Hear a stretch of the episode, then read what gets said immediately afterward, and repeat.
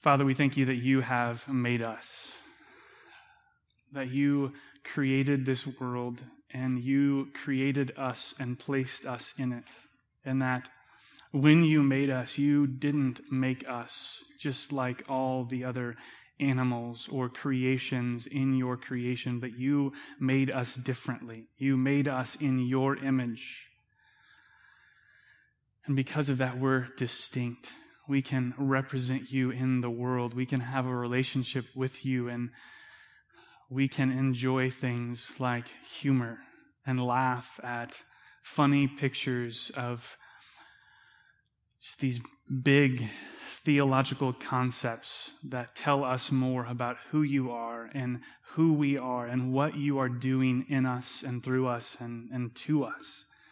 And so we pray today that as we uh, come together to learn more about you and to learn more about your word, that we would understand more about what it means that we are sanctified in Christ and about what it means that we are being sanctified in Christ. God, we pray that uh, we wouldn't just dismiss a big theological word and not pay attention, and that we wouldn't think that we already know what this means, but that instead we would think again about this reality of the gospel that is ours in Christ. Jesus, we thank you for your sacrifice on our behalf.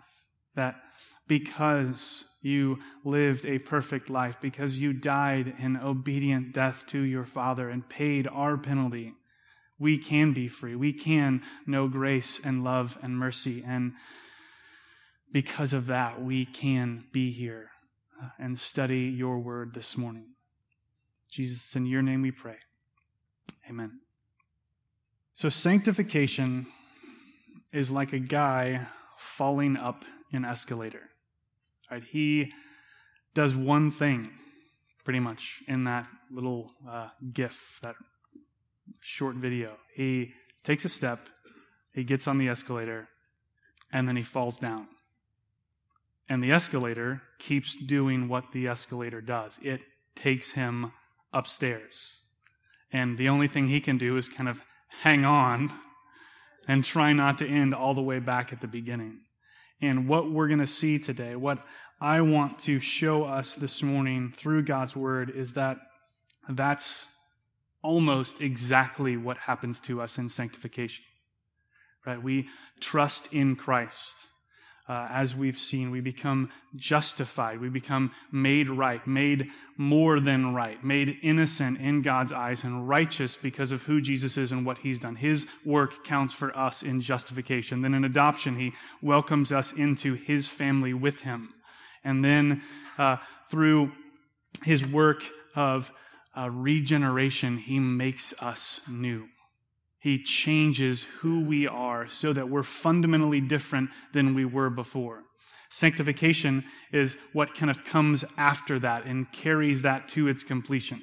And uh, it's where God drags us up the stairs. It's where He pulls us and draws us and moves us by His grace and by His Spirit into growth in Christ. Uh, so, before we read the passage, I want to just define what sanctification is. I'm going to give you two different definitions. The first one is the process in which God has made us holy. He has made us holy in Christ and is continuing to make us holy by His grace and our grace empowered effort. It's the first definition. The second one's the same thing, just in different words, more simple words.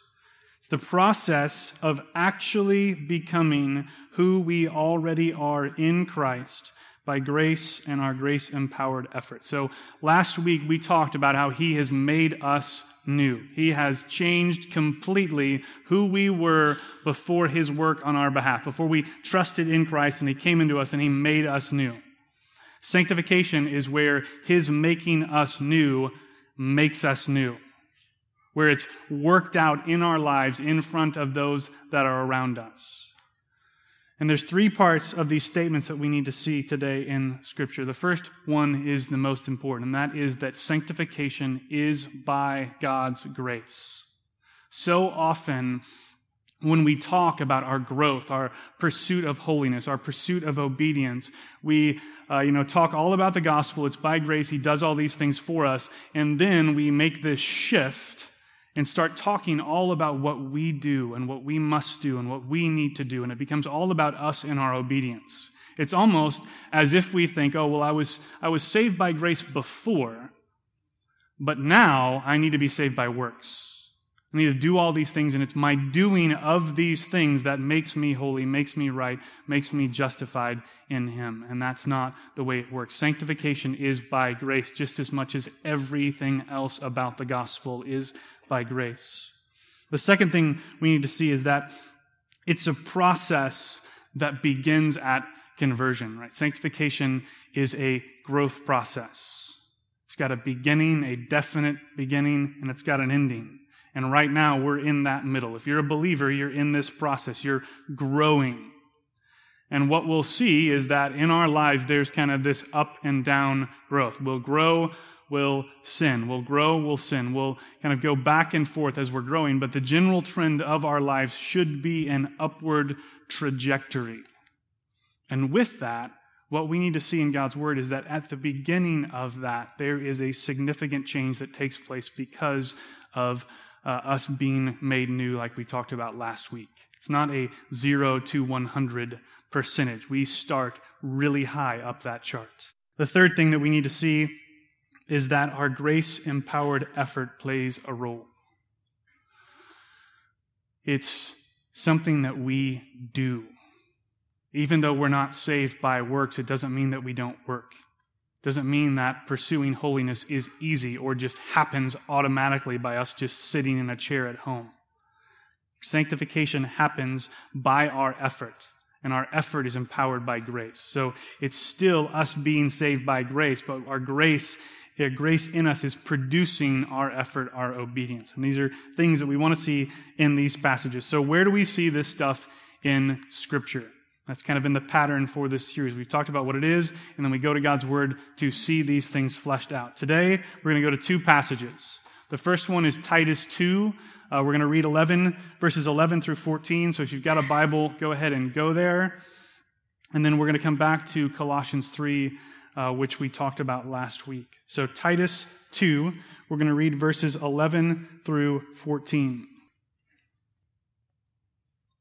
So, Paul, in this passage, just to let you know where we're picking up, he's just talked to Titus about how he's supposed to teach sound doctrine. And then he walks through these categories of how he's to do this for all these different people, how they're supposed to live because of their belief. And just in case Titus misses that, Paul explains it very clearly in these verses. He begins them with for. Do all of these things because of this reason, and this reason is the gospel. He says, For the grace of God has appeared, bringing salvation for all people, training us to renounce ungodliness and worldly passions, and to live self controlled, upright, and godly lives in the present age, waiting for our blessed hope, the appearing of the glory of our great God and Savior, Jesus Christ who gave himself for us to redeem us from all lawlessness and to purify for himself a people for his own possession who are zealots for good works.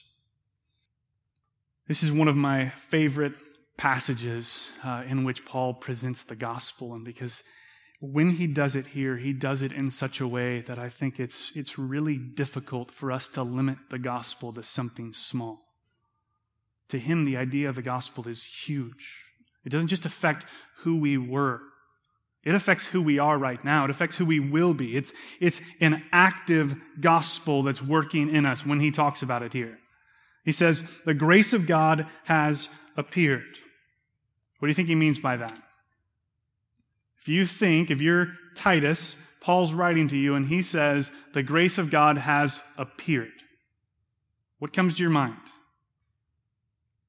Should be the Sunday school answer Jesus right? And if we don't think that's the case, he says it again in verse 13. He talks about the appearing of Jesus Christ. Then it's in the future. But here he's saying the grace of God has appeared. Jesus has come. He is on the scene. He is present. And because of that, he has brought the grace of God with him. And the grace of God does two things. The first thing it does is it brings salvation for all people. Because Jesus has come, because he lived a perfect life, because he died in obedience to his Father, because he was raised from the dead, God's grace is available to all people. He's brought salvation to everyone. But are all saved? No, right? This doesn't mean that we're universalists and we think, well, Jesus has come, so everyone is a Christian. If that's the case, then we should just go home because this is a waste of time. We don't need to do anything. We don't need to tell anyone. It doesn't even matter. That's not what we think, right? Universalism is heresy, it's a false gospel. Instead, what Paul is talking about here is that salvation has been brought to all. No longer is it like it was in the Old Testament where salvation was just for the Jews. The doors have been opened for everyone, which is great for us because that's who we are. We're the nations. Because Jesus has come, because the grace of God has come on the scene, salvation is made available for, for all kinds of people, and it still is. Right? Christianity isn't just an American thing. It's not just a Western thing. It's not just a white people thing. The gospel is good news for all people, regardless of who you are, regardless of where you're born, regardless of how you talk, regardless of how you dress, regardless of whether or not you live in a country that our country likes. The gospel should go forth everywhere, and we should take it there. The second thing His grace does is it trains us. In verse 12, it trains us to do two things. The first thing is to renounce ungodliness and worldly passions.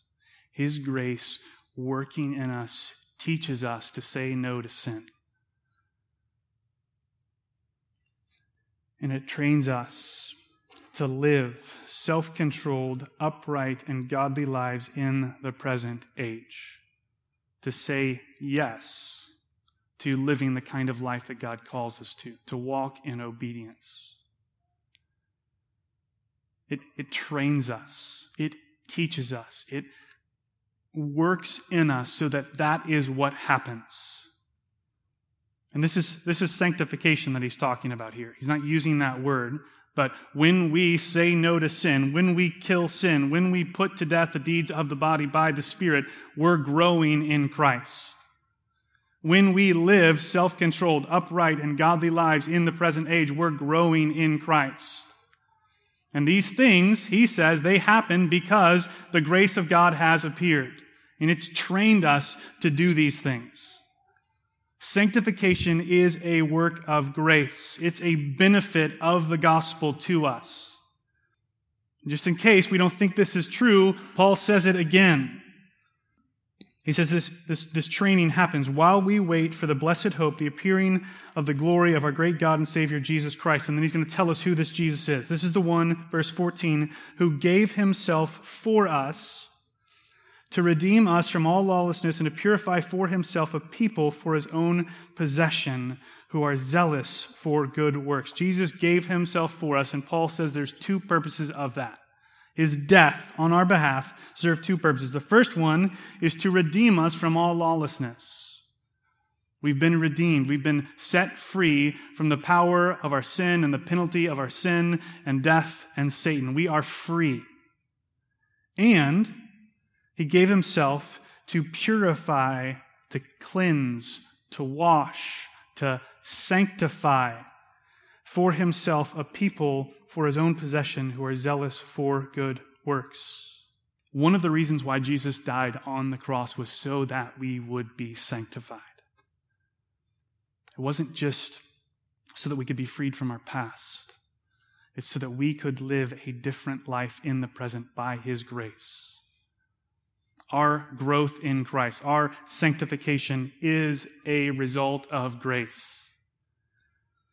And this grace in us produces good works. The second thing that we need to see about sanctification Titus teaches us that it is by grace, it begins and ends with grace. Colossians is going to show us these two other things that we're already a lot further along than we think, and uh, that our effort plays a role. So turn to Colossians 3. We read this passage last week. Uh, we're going to read it again today, even though it's long, because it's good for us to read the Bible. It's good for us to hear the Bible. And read Colossians 3, verses 1 through 17, which is almost the whole chapter. If then you have been raised with Christ, seek the things that are above, where Christ is, seated at the right hand of God. Set your minds on things that are above, not on things that are on earth. For you have died with Christ, and your life is hidden with Christ in God. When Christ, who is your life, appears, then you also will appear with him in glory. Put to death, therefore, what is earthly in you sexual immorality, impurity, passion, evil desire, and covetousness, which is idolatry. On account of these things, the wrath of God is coming. In these you too once walked when you were living in them. But now you must put them all away anger, wrath, malice, slander, and obscene talk from your mouth. Do not lie to one another, seeing that you have put off the old self with its practices and have put on the new self, which is being renewed in knowledge after the image of its creator. Here, there is not Greek and Jew, circumcised and uncircumcised, barbarian, Scythian, slave, free, but Christ is all and in all. Put on then, as God's chosen ones, holy and beloved, compassionate hearts, kindness, humility, meekness, and patience, bearing with one another, and if one has a complaint against another, forgiving each other, as the Lord has forgiven you, so you also must forgive. And above all these, put on love, which binds everything together in perfect harmony. And let the peace of Christ rule in your hearts, to which indeed you are called in one body, and be thankful. Let the word of Christ dwell in you richly, teaching and admonishing one another in all wisdom, singing psalms and hymns and spiritual songs with thankfulness in your hearts to God. And whatever you do, in word or deed, do everything in the name of the Lord Jesus, giving thanks to God the Father through him.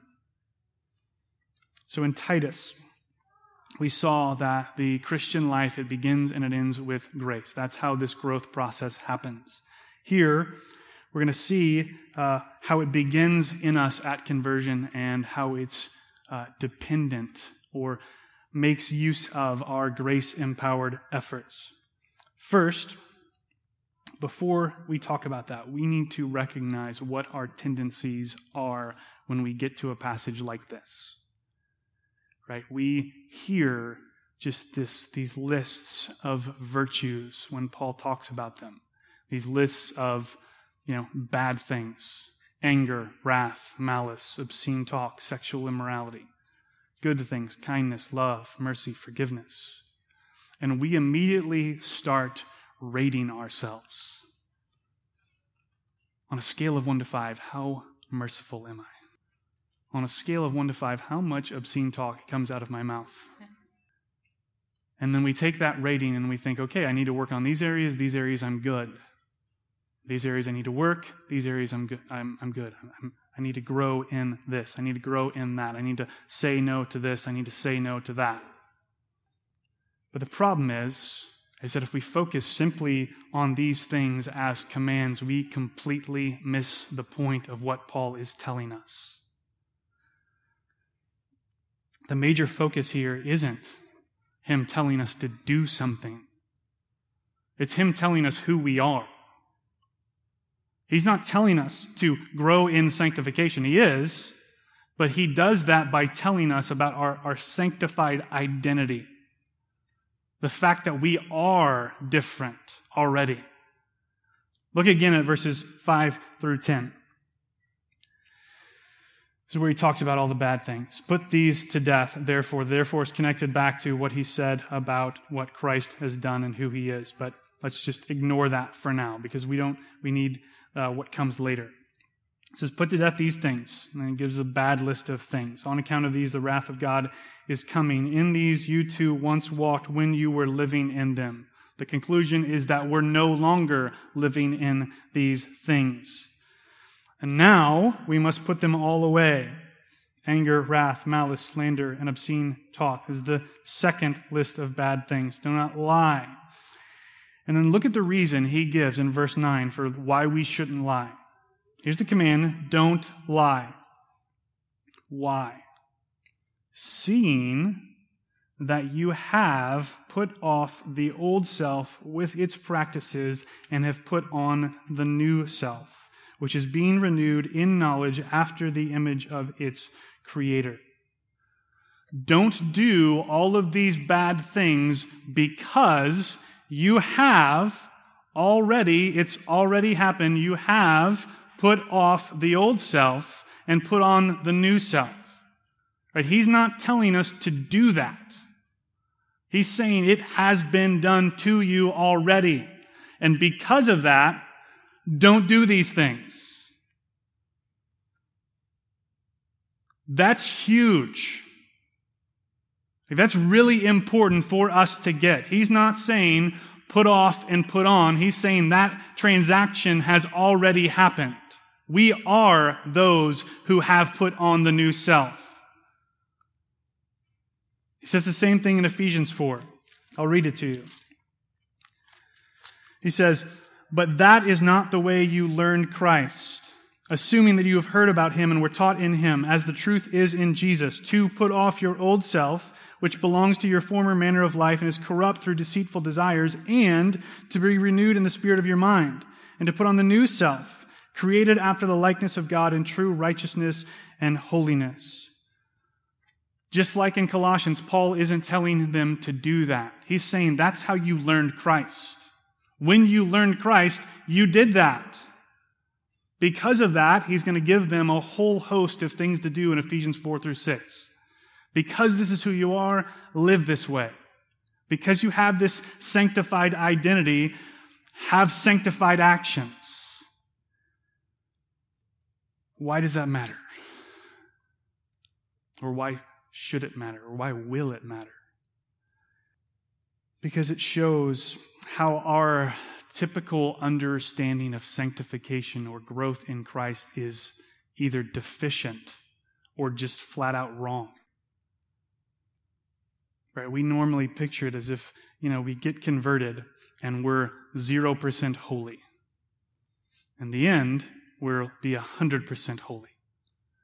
And throughout our life, there's this growth. Like I'll make it to 5%, then I'll get knocked down to 3%, then I'll make it to 8%, then I'll get knocked down to 7%, then I'll make it to 15%, then I'll get knocked down to 12%. And that happens forever. The problem is, that's not how the Bible talks about it. That's not how the Bible talks about us. Really, it's more like if I was working in my backyard and I get bit by a poisonous snake.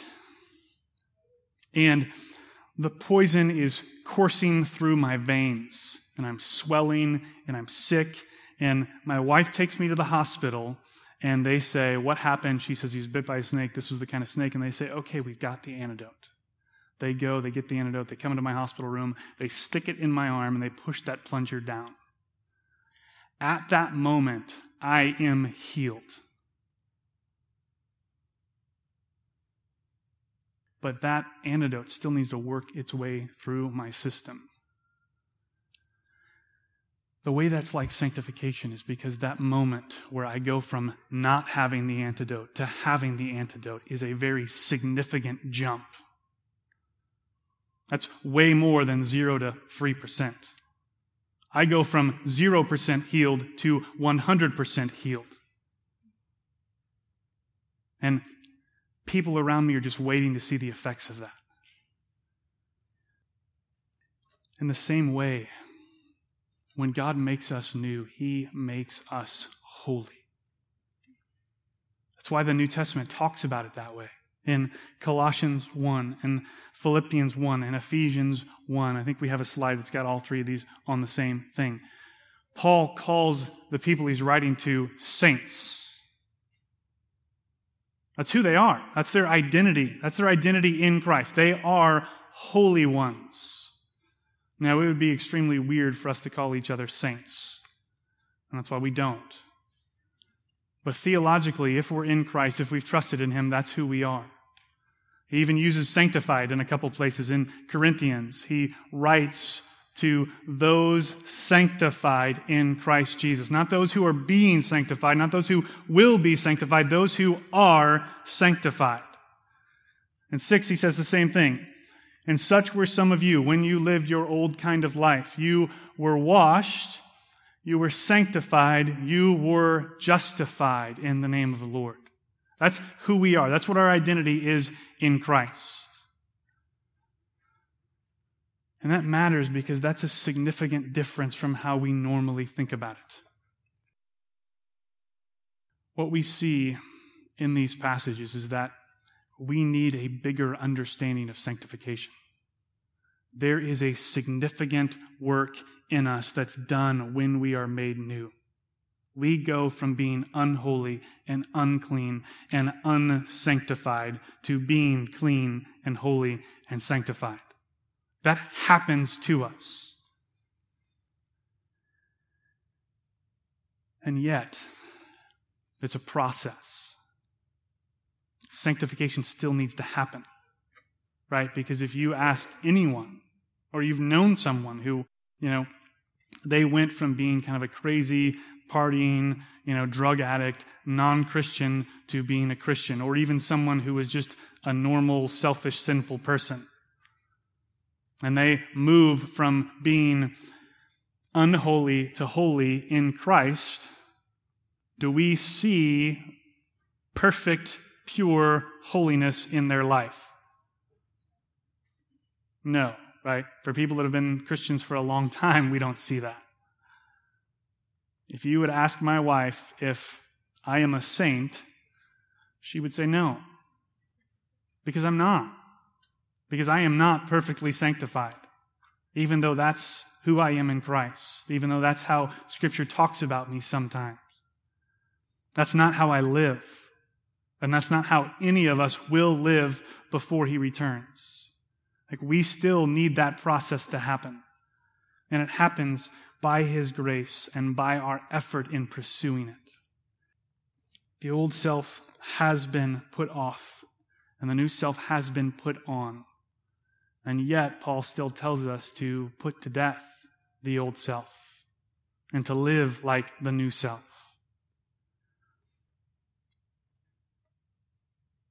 And Scripture also says, so it says, like, we have been sanctified. It says, be sanctified, and it talks about when we will be. It talks about how this work that was begun in a huge way at conversion and is ongoing now in us, that one day it's going to be finished. Right? Paul says that he's confident that he who began a good work in us will carry it to completion. To use that snake illustration again, that's like us getting taken to a place where there are no snakes. Right? I've been healed. The antidote has had its effect, but I can still get bit again. And I'll need that shot again. Although theologically, we don't need the shot again because once we've got it, we've got it. But one day we'll be taken to a world in which no snakes. And that's also a theologically accurate statement because the serpent was cursed. Sin will have no effect on us. We will become perfectly holy in Christ. Our reality will be our identity. And we won't ever fall again. Not because of us, obviously, but because of His grace. So, how does our effort tie into this passage? Right? Other than just doing what he says. I think one helpful thing for us to recognize is how Paul talks about these bad things and good things. In the first list, he says, uh, he gives these kind of four or five sexual sins sexual immorality, impurity, passion, evil desire. And then he talks about covetousness or greed. He talks about anger, wrath, malice, slander, obscene talk, lying. But the important thing we need to see is in verse 5. He gives this list and then he says, which is idolatry or which are idolatry. And whether he's talking specifically about greed or whether he's talking about the whole list, it really doesn't matter because at its basic level, all sin is idolatry.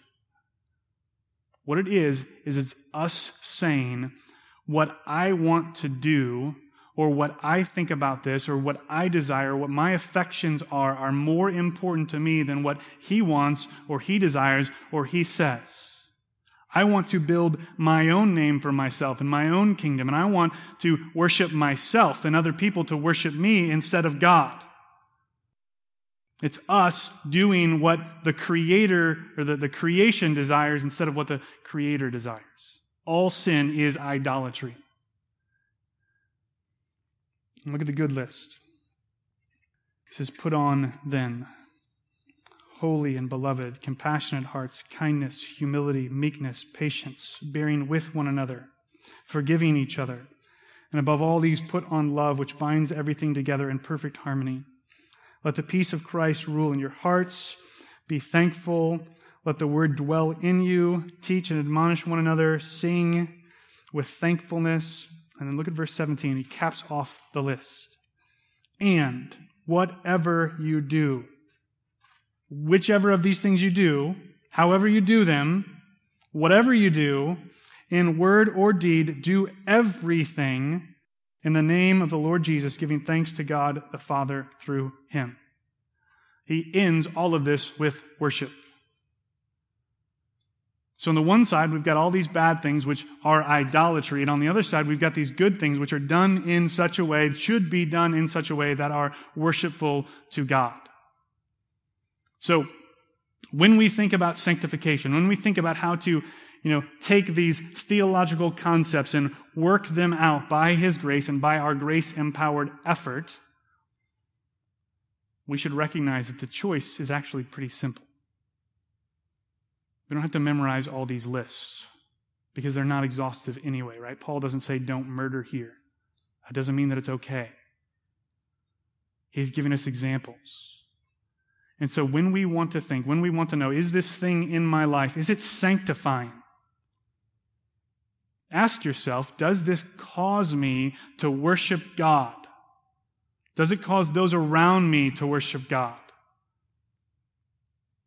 If the answer is no, then that's not going to be sanctifying for you. That's not going to be sanctifying for them. Everything that we do should cause us to give thanks to God, should lead to worship, both for ourselves and for those around us. And when we do these other things, we promote idolatry, either of ourself or someone else, or you know, promoting someone to worship themselves.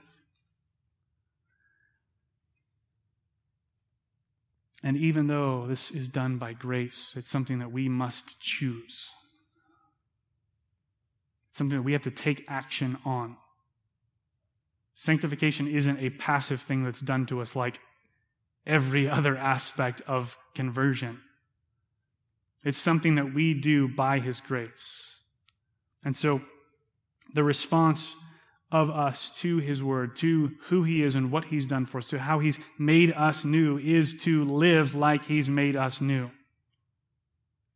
It's to choose to walk in obedience because we can.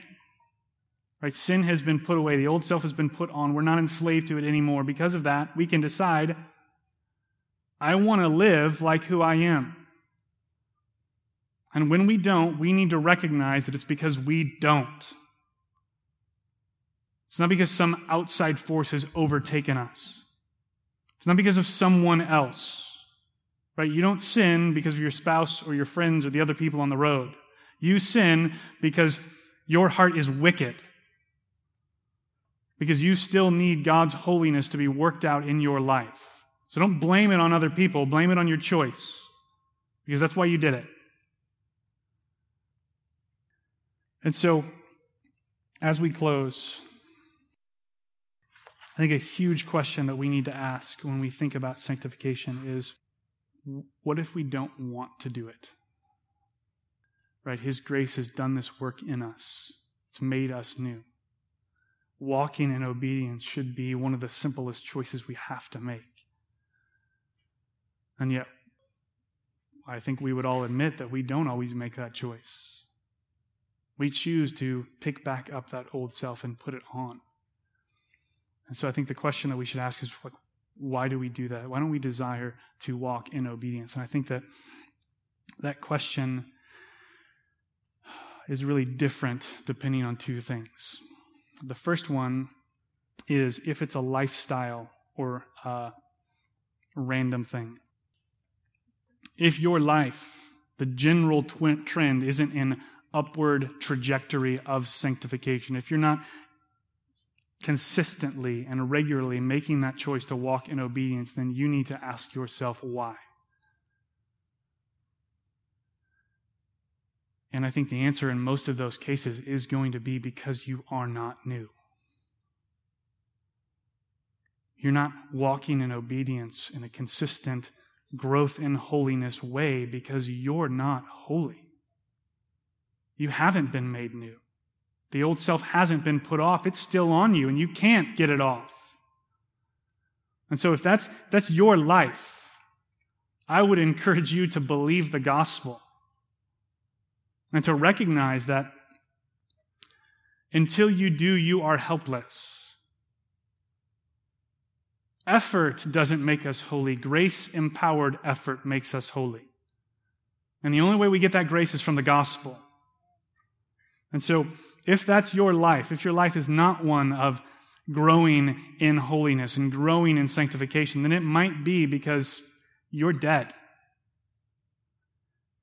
If, on the other hand, it's a trend or a season, uh, I think the answer is that we just need to remember the gospel. I know I say that all the time. That's because it's true. Right? Gospel promises are true for believers. They always have been, they always are, and they always will be. And so if you're struggling to, to throw off your sin and to walk in obedience, remember who He is and what He's done for you. And then do it anyway. Right? There's that question all the time like, well, should I read my Bible if I don't want to read my Bible? Because then I'm just reading it because I think I should. And is that a good thing or is that not a good thing? Just do it. Like it's it's better for you to do it, even if you do it with, you know, like I'm internally conflicted about reading my Bible. I don't care whether you're internally conflicted about being sanctified or not. You probably are, because you're still not perfectly holy. So just quit whining and do it. And I'm telling that to myself too, because I whine about it all the time. Well, I just want to live the way I want to live. Well, shut up, Dan. Believe the gospel. Obedience leads to growth. I think the important thing for us to remember is even in those moments where we're choosing to do the thing that we don't want to do, that's still grace. Right? The Bible says we were dead. So any life in us, any life, is from Him. any effort towards holiness is a result of grace because we don't choose holiness.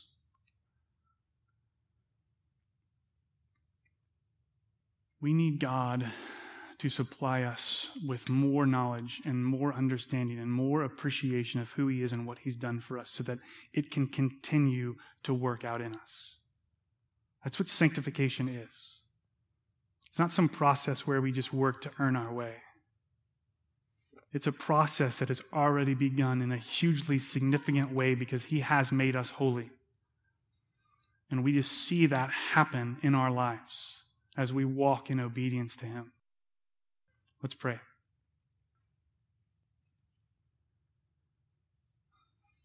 Father, we thank you that the promises in your word are true. And that the gospel never stops being good news.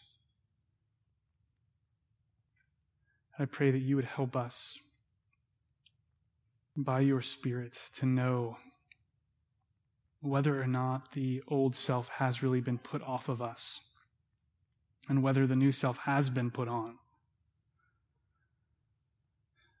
pray that you would make that clear if there's any of us here today who need to place our faith in Christ, that you would move in us and give us the faith we lack. And I pray that for those of us uh, who you've already began your sanctifying work in, that you would help us to walk in obedience to continually be renewed in your image. We would live less like who we were and more like who we are. God, I pray that we would live lives that say no to idolatry and that cause a worshipful response in ourselves and in others. Because it's evident that our growth is a result of grace and not a result of us. I pray now that as we move to celebrate the Lord's Supper, that you would just continue by your Spirit to remind us of who we were and who we are in Christ.